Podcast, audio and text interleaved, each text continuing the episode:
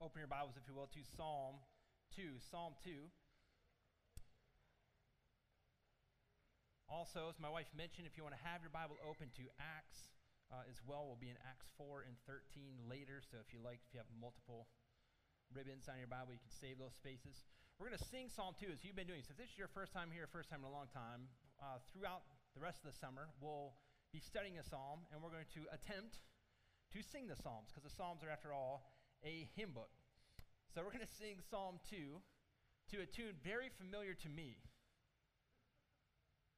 So it doesn't help many of you. So I was talking to Brad and Daryl up here, and I thought this was a tune that everybody knew because it was a tune that we sang all the time, the church I grew up in.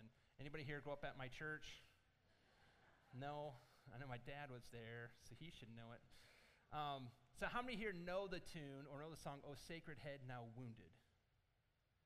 All right, good. We're counting on you. So, we're going to sing the first, we'll sing the first verse here. And if you don't know it, try to learn the melody. We'll come back and sing it again. So you see the lines appear, why do the nations rage and the people plot in vain? Um, so we're going to sing this entire screen all the way through to the tune, O Sacred Head Now Wounded, written in the 1600s. So if you like, if you're like, man, I wish we sang more hymns, apparently you need to know more hymns. So, um, but it's written from the 1600, translated like in 1700 from German into English. It's a beautiful but sorrowful tune. And that goes perfectly with this psalm, which it's not bright and cheery all the time. There's some hard things that we're going to be speaking about today. So, so if you know, O Sacred Head, I'm Wounded, now is your cue to sing out as loud as you can. Why do the nations rage and the peoples plot in vain? The kings of earth together with rulers stand arrayed against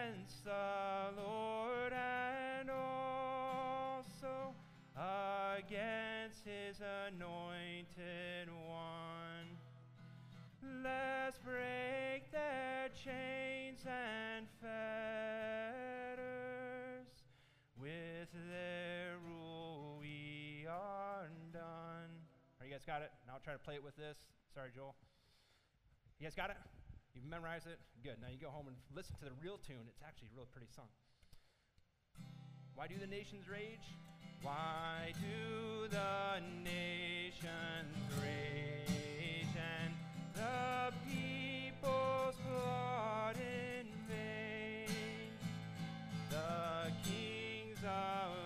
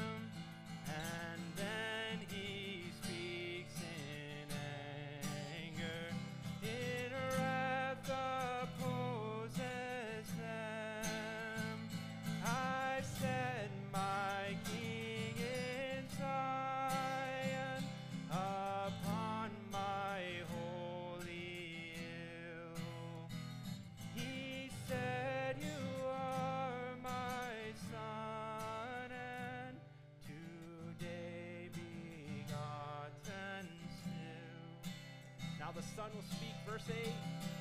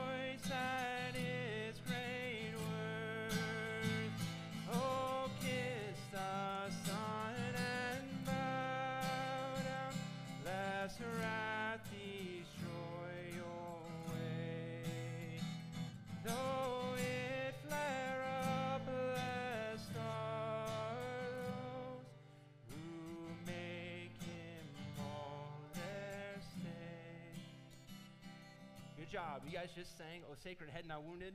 If you get a chance, go home, uh, listen to that song. It's beautiful. It's great to sing. Maybe we could sing it for a communion one day. Now that you obviously know it so well. Psalm chapter 2, Psalm 2. So if you're turning there, let me ask you a question. Have you ever been sure, sure, completely sure of victory? I know I'm winning this one. Perhaps a board game, a quiz, a sporting event. You didn't just believe you could win, you knew success was guaranteed. As a youth pastor in Guam, we, would have an after school program for those that wanted to stay after school, and they, they could pay $2.50, which now is like a pack of gum, and you could buy get a half a large pizza and a soda. And kids would stay after school on a Wednesday up until youth group started. We'd have 30, 50 kids every week. They'd come in, come out, jump on in.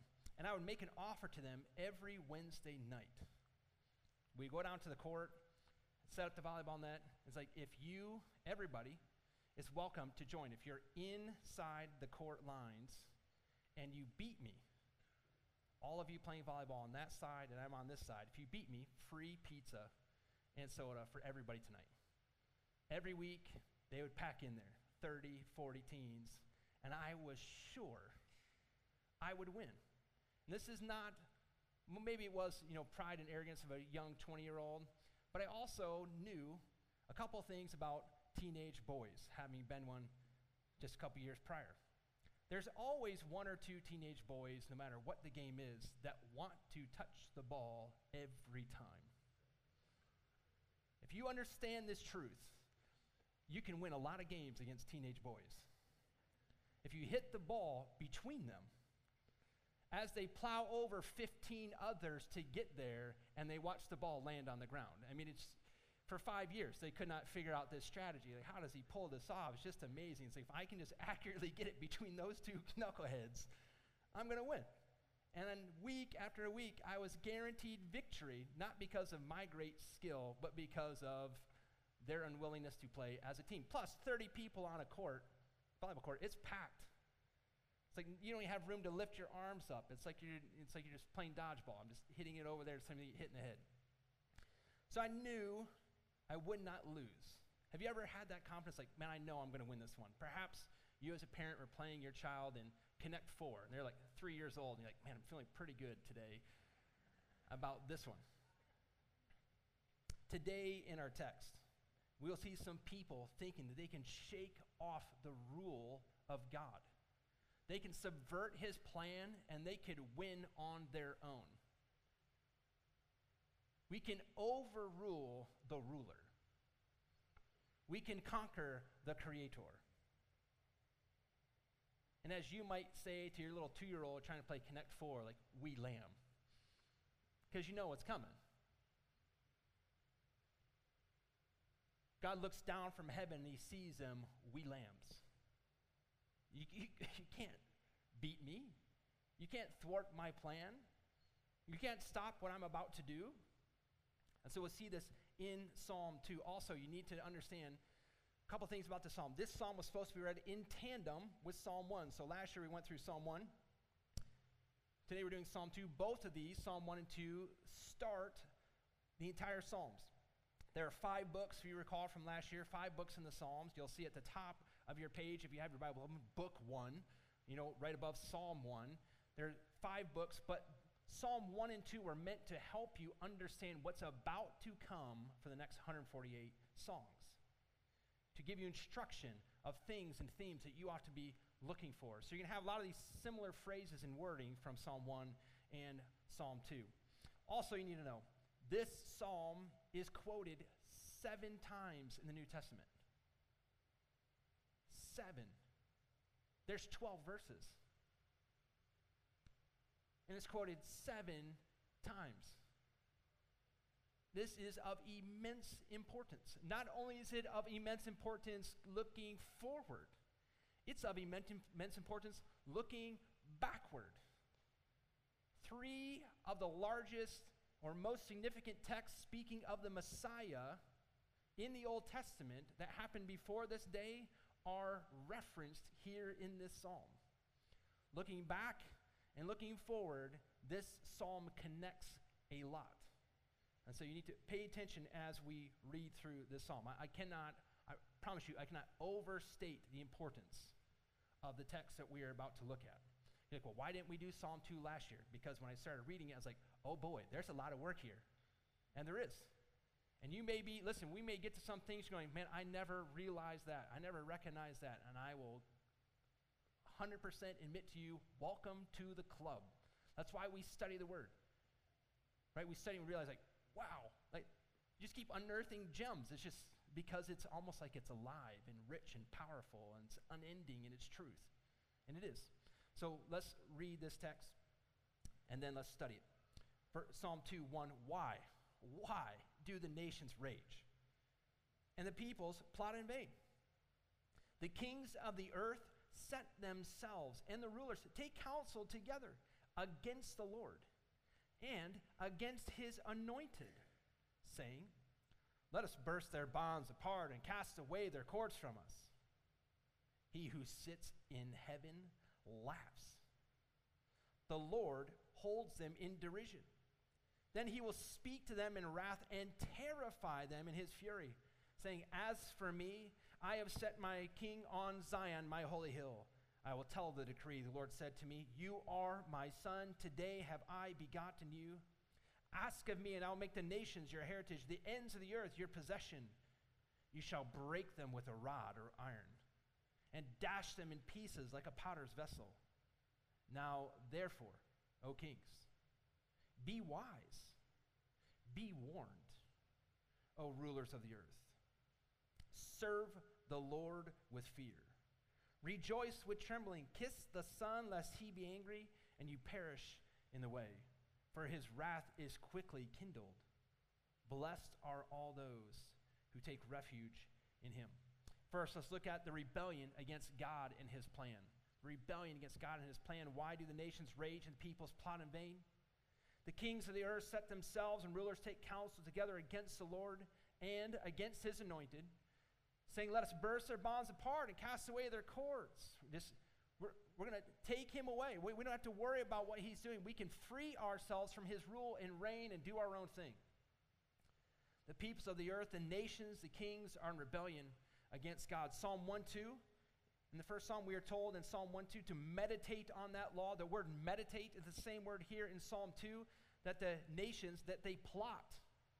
So, whereas a blessed man is meditating on God's word and his law and saying, Let this soak over me, those rebelling against the Lord are meditating against the Lord. They're trying to conceive in their head, how can we plot against him? In verse 2, we see something similar. The rulers take counsel together against the Lord, against his anointed. In Psalm 1 1, the blessed man walks not in the counsel of the wicked. And here, that's what the counsel is what the wicked are doing. They're counseling together. They're joining together to find how can we get rid of his rule. And this wasn't just true in the time of David. This is true before, and it was true after the time of Christ. And so I told you we're going to be in Acts. Turn to Acts 4. We'll come back to Psalm 2. We'll later on we'll be in Acts 13, but turn to Acts 4, and you'll see what I mean. In Acts 4, Peter and John were brought before the rulers, the elders, and the scribes of Israel for questioning because of their preaching that Jesus was raised from the dead and because they had healed a lame man, a crippled person. In a classic move, Peter and John are brought forth. So, what do you know about Peter and John? Who do you think would speak first?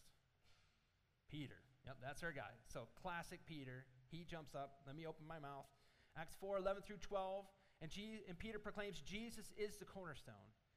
And there is no salvation, he says, in no one else, for there's no other name under heaven given among men by which we must be saved.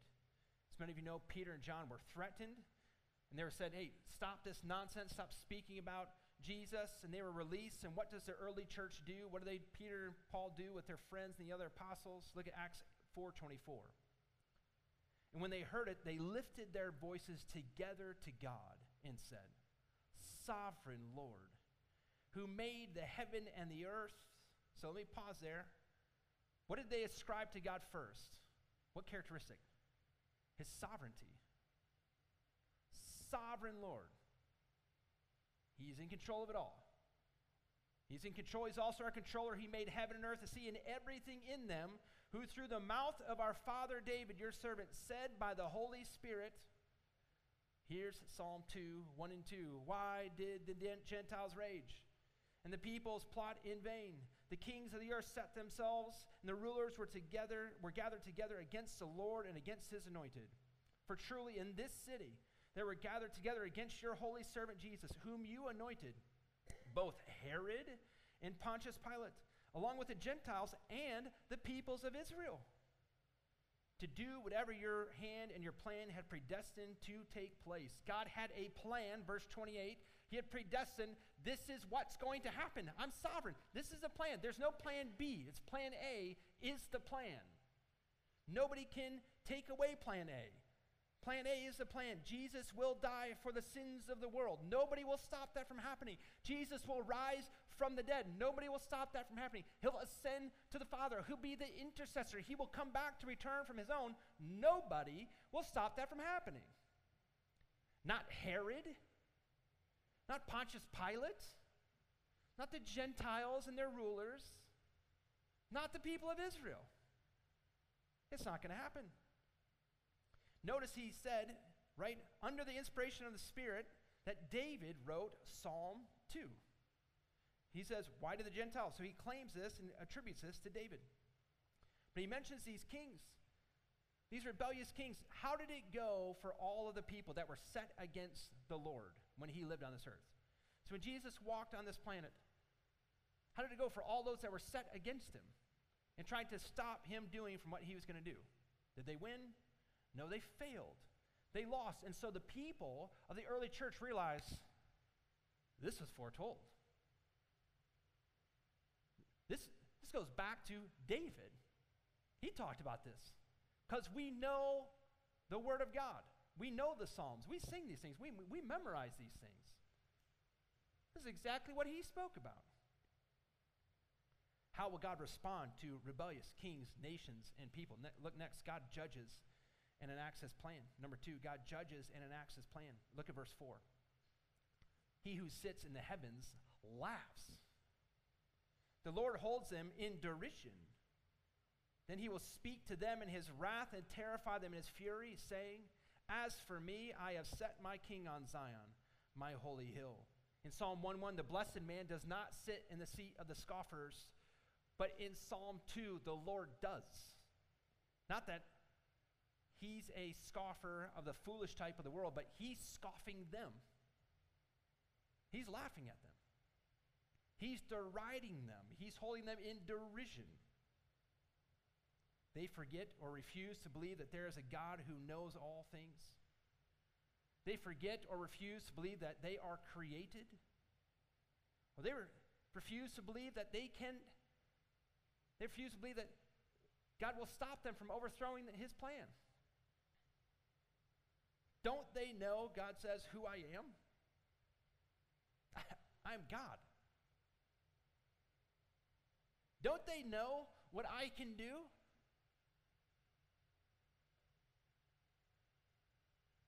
You ever seen your child when you're trying to teach them how to play tic tac toe and they give you the victory? It's like they force you to, to win. And you kind of laugh when you see their mistake. Because you know, like, what are you doing? The Lord sits on the throne and laughs at those thinking they can overthrow who he is and what he can do. You got to be kidding me. What? I hear everything you say. I know everything you think. What are you, what are you, are you going to outmaneuver me?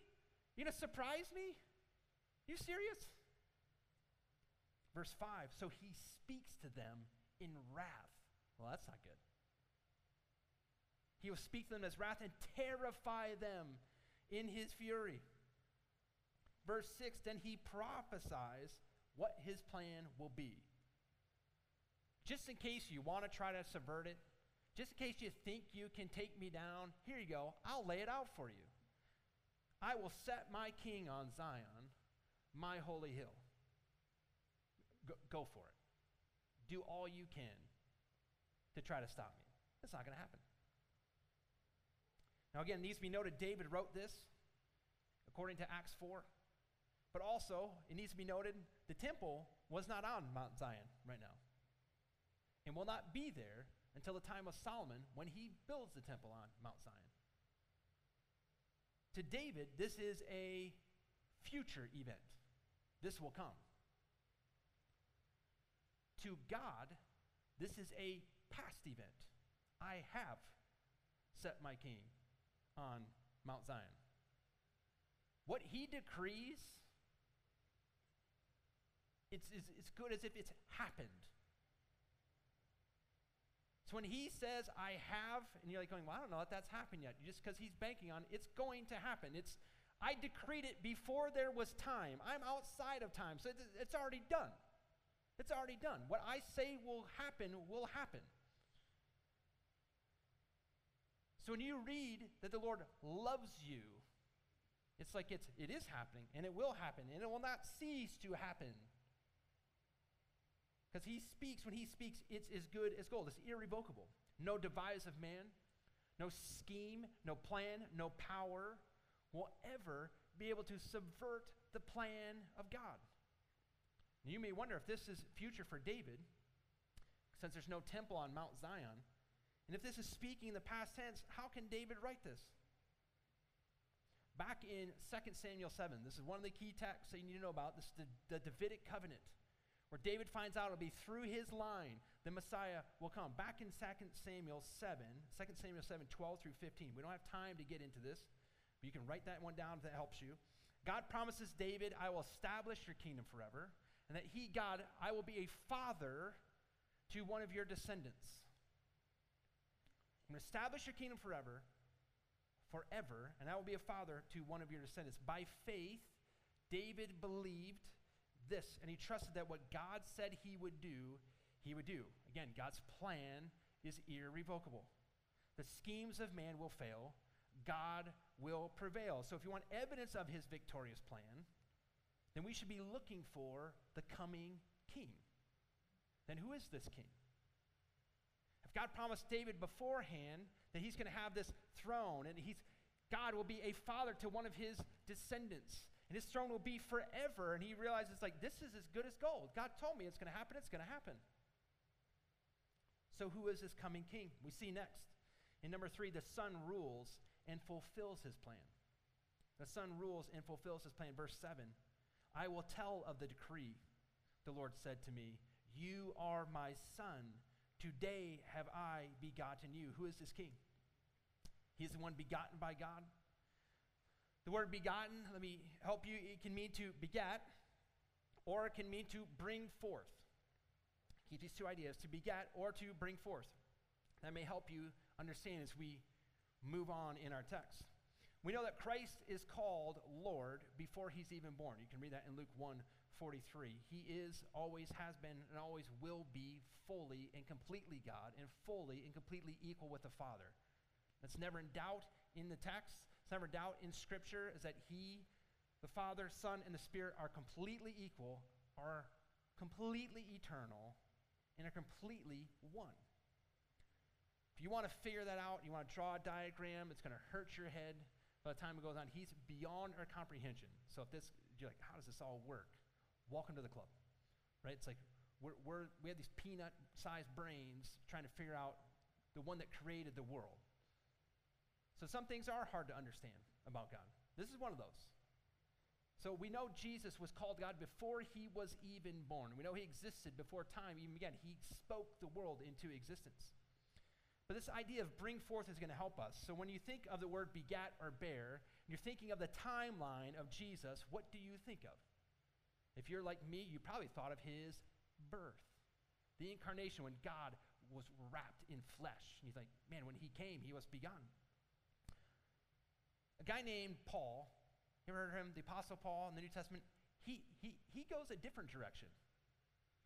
I would, I would argue we should stick with his idea under the inspiration of Scripture. So he's going to write about this, and he's going to take us, it's it, not speaking of his birth. So turn back to our Scripture reading in Acts 13. So in Acts 13, which my wife read today, we our Scripture reading. Paul is speaking about this text He's on his first missionary journey. He talks about Christ's death, he talks about Christ's resurrection. He says in Acts 13 29, and when they carried out all that was written of him, speaking of Jesus, they took him down from the tree and laid him in a tomb. But God raised him from the dead. And for many days he appeared to those who had come with him from Galilee to Jerusalem, who are now his witnesses to the people. Like this was not done, as Paul says later, this was not done in a corner. There are witnesses everywhere that you could talk to about this. Verse 32 And we bring you the good news that what God promised to the fathers, who would the fathers be? Abraham, Isaac, Jacob, David. We keep going on and on.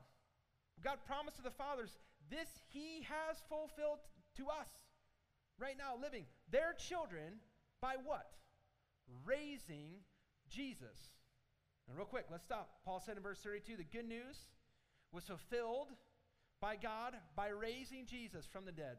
What text do you think Paul will go to to prove that this is the fulfillment? This is what was foretold a thousand years ago.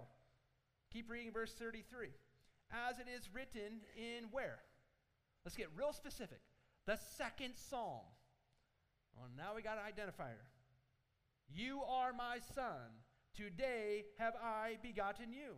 This speaking of his resurrection. In verse 34, and as for the fact that he raised him from the dead, no more to return to corruption, he spoken this way from Isaiah 55 3. I'll give you the holy and sure blessings of David. Verse 35, therefore he says in another psalm, what, what psalm did we cover last week?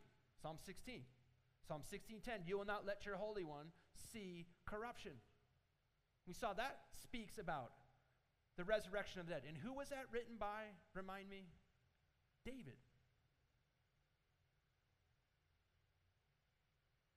He firmly believed in the resurrection of the anointed one. In Psalm 2, people are rising against the anointed, and God says, You will not stop my plan, for I will set up my king on Zion. And I will bring him up out of the grave. I will beget him. I will bring him forth.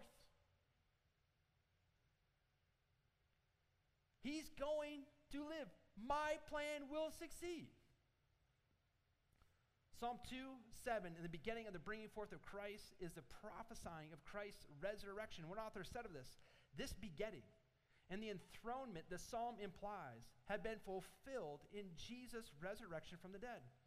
This psalm suggests that his resurrection ascension brings him to the full experience of his messianic destiny in a heavenly enthronement and rule. We don't have time to get into this, but you can add to what we've been discussing Hebrews 1 5, Hebrews 5 5, as both of those quote Psalm 2 7 as well. The point being, though, that Dave was writing here about one of the most important aspects of the Christian faith the resurrection of the Messiah. What does Paul say in 1 Corinthians? If, if Christ is not raised, we are of all men most miserable. There's no hope. Friend, if you don't believe in the resurrection, what are you doing here? Go home. Eat, drink. Don't, don't waste your time on others. Get all you can get, for this is all we have in this life. But he has been raised. So now there's purpose for who we are and what we do. We saw last week again from Psalm 16, David firmly believed in the resurrection. The apostles recognized this and they start pulling these texts out.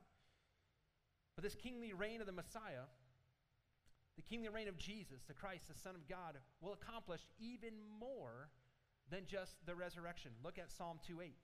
So flip back over to Psalm 2:8. We'll be in Psalm the rest of the time. I'll throw some other verses up here in a little bit. You don't have to turn there. I'll put them up there for you. But look at Psalm 2:8. Ask of me, and I will make you the nations your heritage, the ends of the earth your possession. You shall break them with a rod of iron and dash them in pieces like a potter's vessel. The nations that were plotting and scheming in verse 1 are his inheritance. They're his inheritance. And the Messiah will at some point rule and reign with a kingly scepter or rod. Before we move on, may, we need to make a couple more connections. And perhaps you're here and you're still skeptical. You know, I'm not sure. I've read Psalm 2 before. I'm not sure this really is messianic.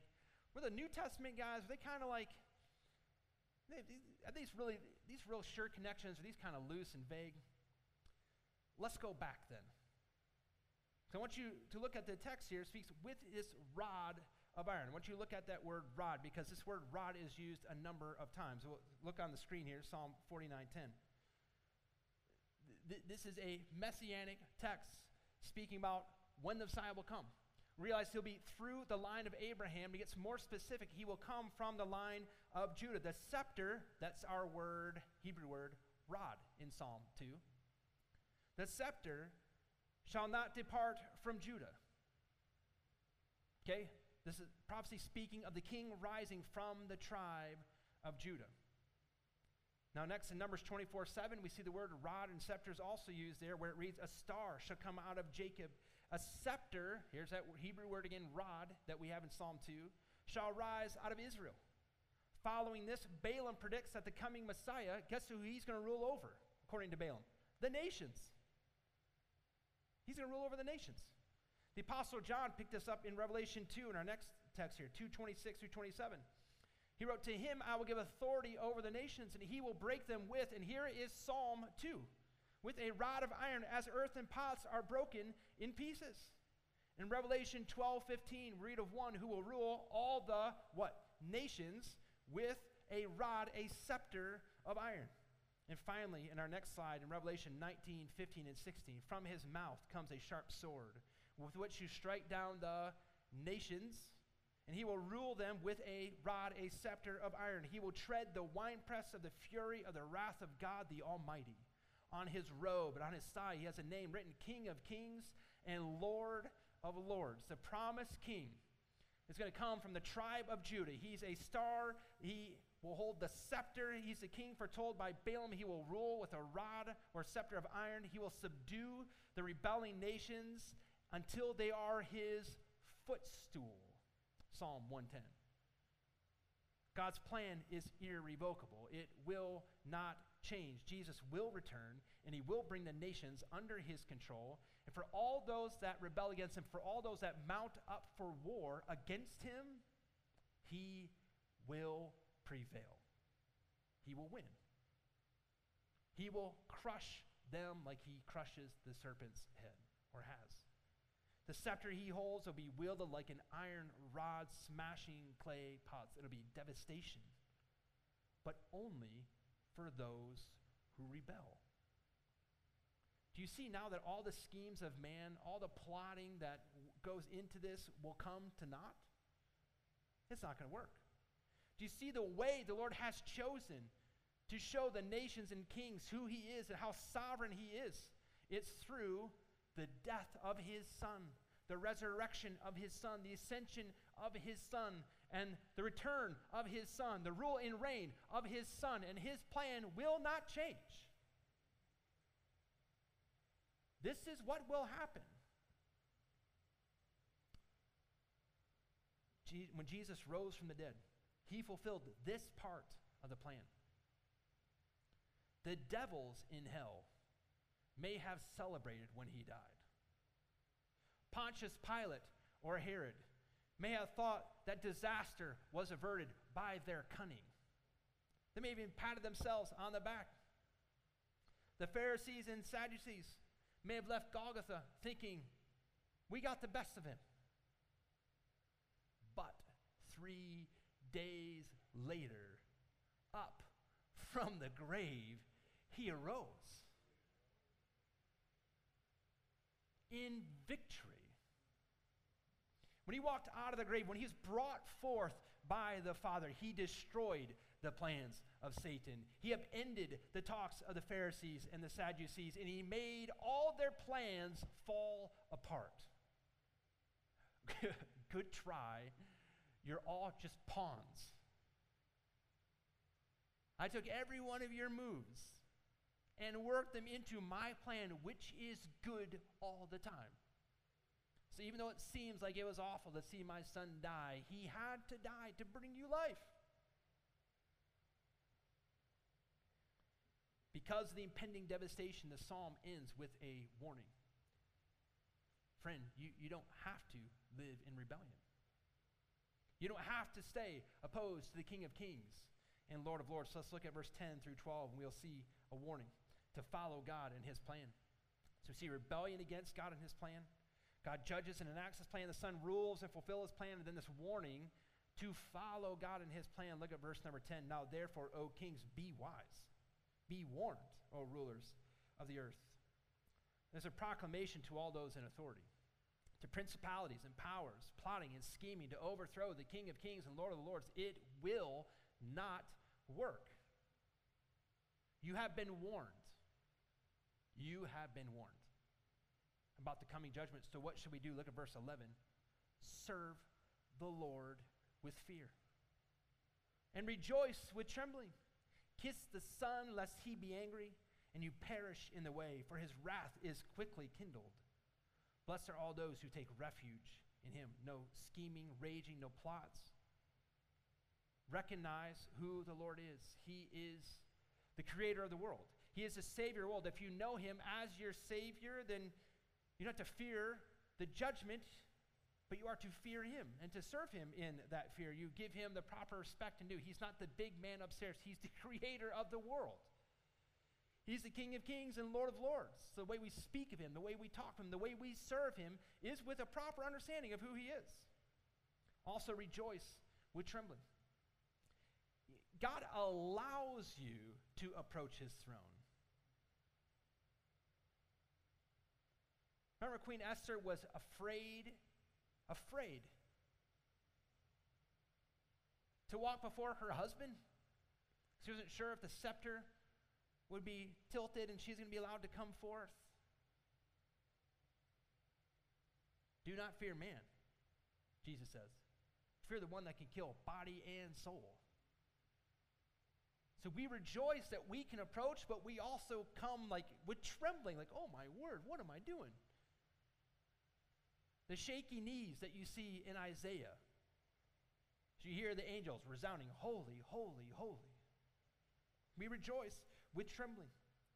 God allows you to say his name, to sing his name, to pray his name, to worship his name. What did we sing earlier? Your great name. At the sound of your great name. As you rejoice, do so in awe. Next, verse 12, you're to kiss the Son. What does this mean? One author said to kiss was a sign of homage and submission. It's appropriate that such a word is used to call for an act of homage before the Lord's anointed king. Submit to him. Submit fully to the Lord. Do not face his wrath. Do not fall under his judgment. Friends, submit your life to the Christ. Lastly, we're encouraged at the end of the verse to find our refuge in him. At the beginning of Psalm 16, which we saw last week, David claimed to take refuge in the Lord. Here, David tells us that the blessed man, right? Remember the blessed man in Psalm 1 blessed is the man who walks on the counsel of God, nor stands in the sinner, or sits in seats of scornful. We find also the blessed man takes refuge in the Lord.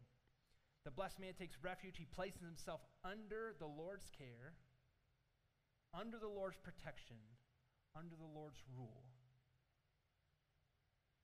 So when I go into that cave, when I go into him for refuge, I'm under his care, I'm under his protection, I'm under his rule. So we can say, What can man do unto me? What can you do? I'm in the shadow of the Almighty. So, parents and grandparents, you don't have to be anxious. Let me re- repeat that. You do not have to be anxious if you're under the shadow of the Almighty. You don't have to worry. Oh, what's going to happen when they're driving? What's going to happen when my kids are flying back on the plane? What's He's in control. We're under His care. We're under His plan. Under His protection. You, you think Satan's going to slip one past? He's going to sneak around, sneak attack? No.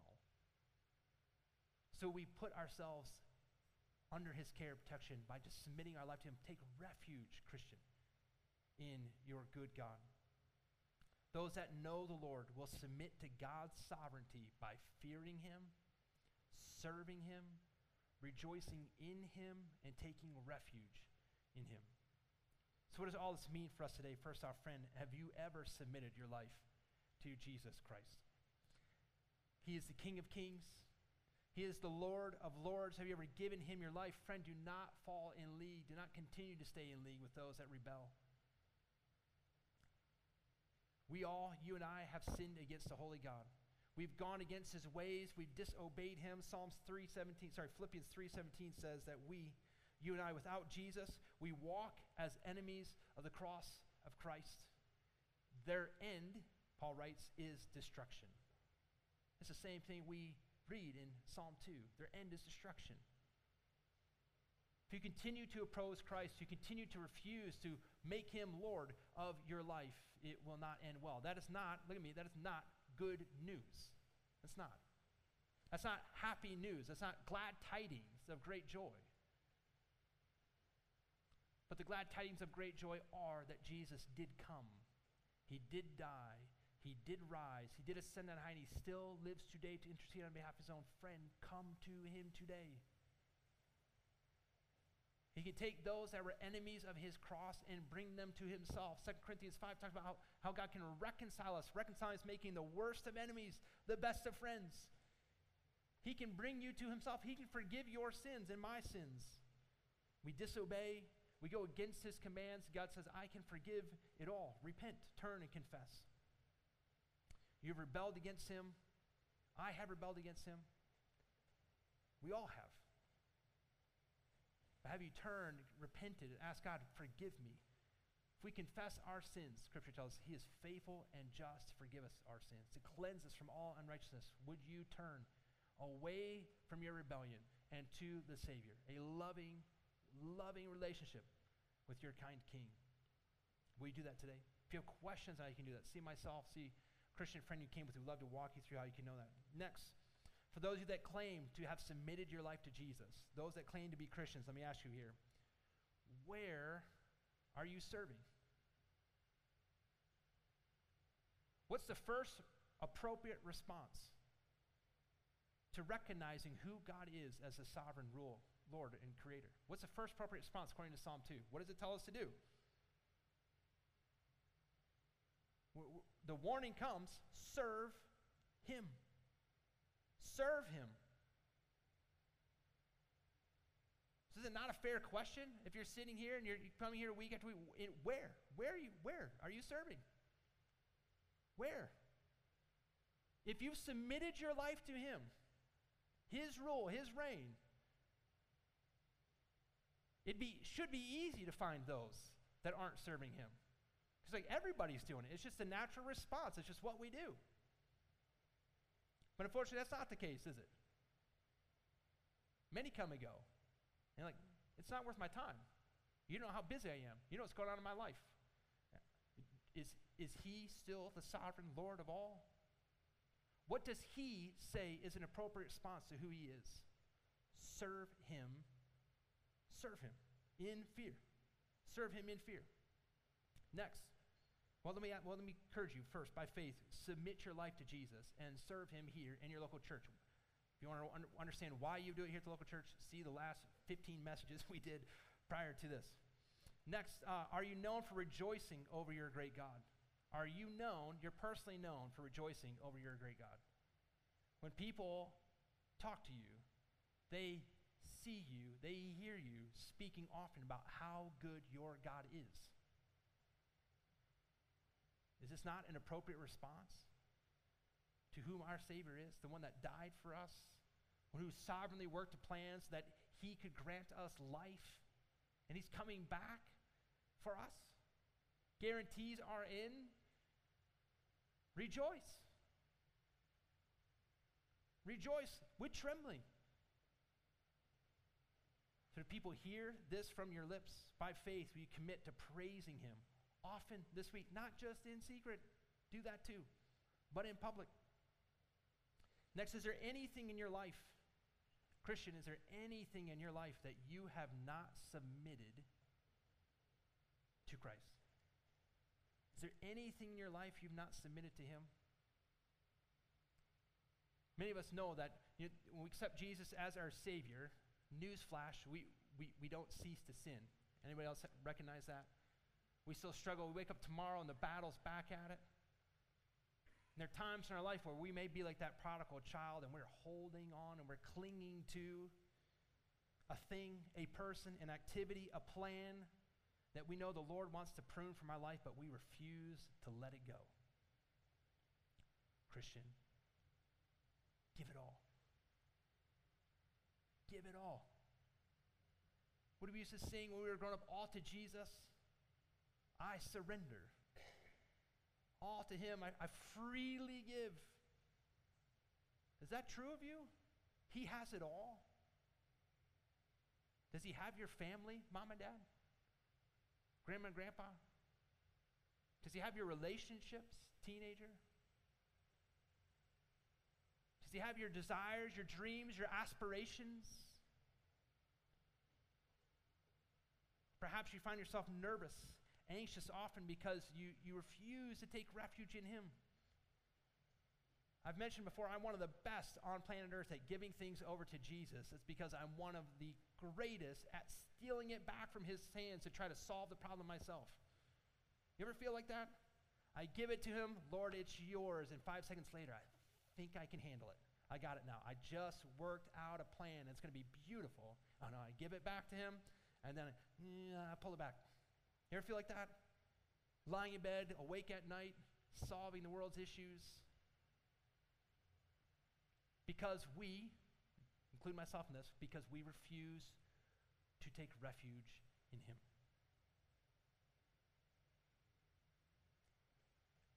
I'm in your care. I'm under your protection. I'm under your rule even if it's not what I want, not my will, Lord, but yours be done. And I'm content here.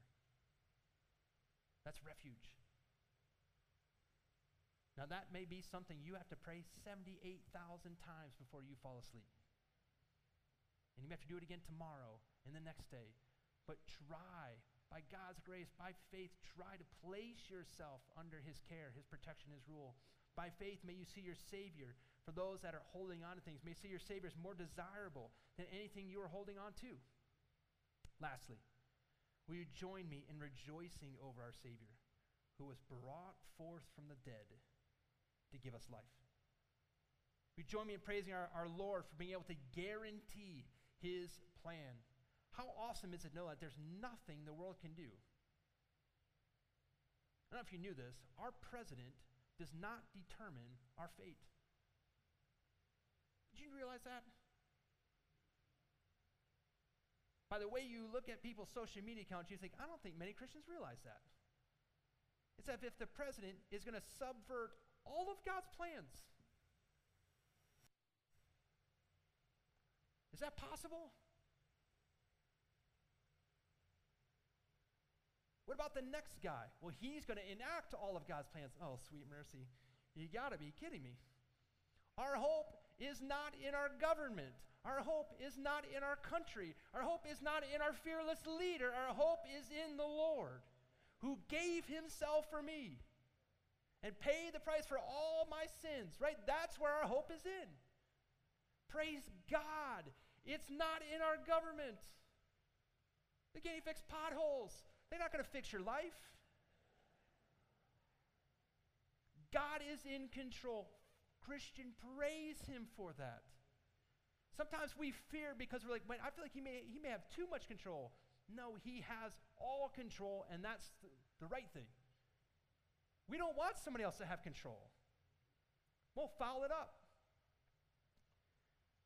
It's not just His sovereign control, but what He says He will do, He will do. When He says He will do it, it's as if it's a past event already happened. So when we hear like nothing will separate us from the love of God, it's a guarantee as if it's already been done. No power, no principality, no scheme, no height, no depth, no anything will separate us from Him or His love or His care or His protection. For He promises, I will never leave you, I will never forsake you. And we say, Praise the Lord. That promise is for me oh man, now we can rejoice. Now we can serve. We've given him all we have because he's given us his only son. It's appropriate response. Let's bow for a word of prayer. Lord, we praise you that our end is guaranteed and the victory is already won. As the old song says, Lord, we read the back of the book and we win. Praise God. So, Lord, we want to give you ample praise, accurate praise. We thank you for our Savior, who, though rulers and nations and people oppose your anointed, Lord, you have guaranteed to set your king on Zion, on your holy hill. We praise you that you brought him forth from the dead.